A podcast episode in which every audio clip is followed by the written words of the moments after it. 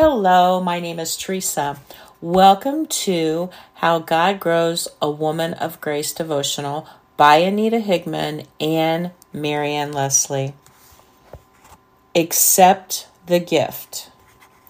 But the gift is not like the trespass. For if the many died by the trespass of the one man, how much more did God's grace and the gift that came by the grace of the man Jesus Christ overflow to the many? Romans five.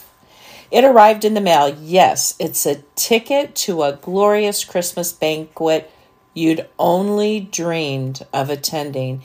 And now there it is, in your hands with your name embossed across the top in gold, no less.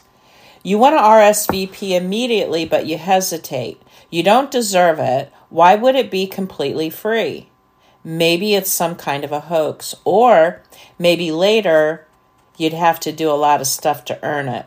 The or maybe might go on for a long time, long past the banquet, but something deep inside tells you that this is the real deal. What do you do? R S V P, be happy and grateful for the gift. Enjoy it. Rejoice, know you are loved that much.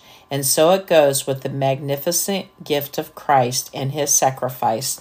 Grace so beautiful, so generous, it leaves us lit by love and light of heart.